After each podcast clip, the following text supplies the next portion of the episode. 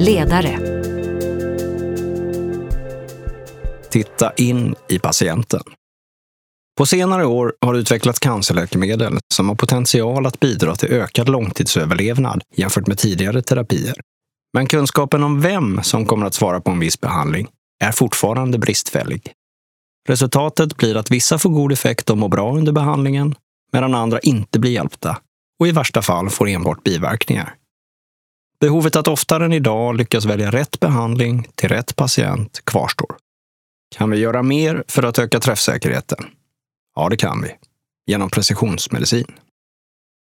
Termen precisionsmedicin introducerades för den breda allmänheten av Barack Obama år 2015 när han annonserade en mångmiljardsatsning på behandlingsforskning. Precisionsmedicin handlar om behandlingar skräddarsydda för en patient baserade på den enskilde patientens unika genetiska profil och specifika biomarkörer. Här tittar man alltså in i patienten för att välja rätt.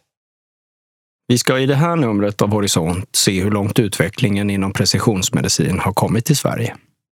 Vi träffar individer som driver utvecklingen, beskriver några av de initiativ som pågår och försöker sätta fingret på vad som kommer att behöva ske för att precisionsmedicin ska implementeras i hela landet.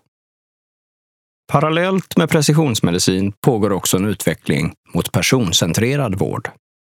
Här handlar det om ett förändrat arbetssätt där välinformerade patienter deltar aktivt i planering och genomförande av den egna vården i samarbete med vårdpersonal.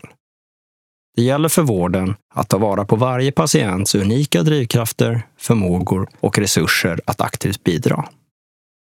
Att den här utvecklingen går framåt kan illustreras av att ordet spetspatient år 2017 tog plats på listan över svenska nyord. Ordet används för att beskriva patienter som vet, kan och vill mer än vad vården vanligtvis förväntar sig av en patient.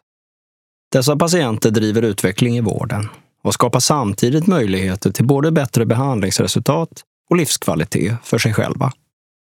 Precisionsmedicin och personcentrerad vård är två av varandra oberoende utvecklingar. Men om träffsäkerheten i val av behandling ökar, samtidigt som vården förändrar sin kultur till att frigöra kraften som finns i samverkan med aktiva patienter, så finns det stor potential för framtidens behandlingar.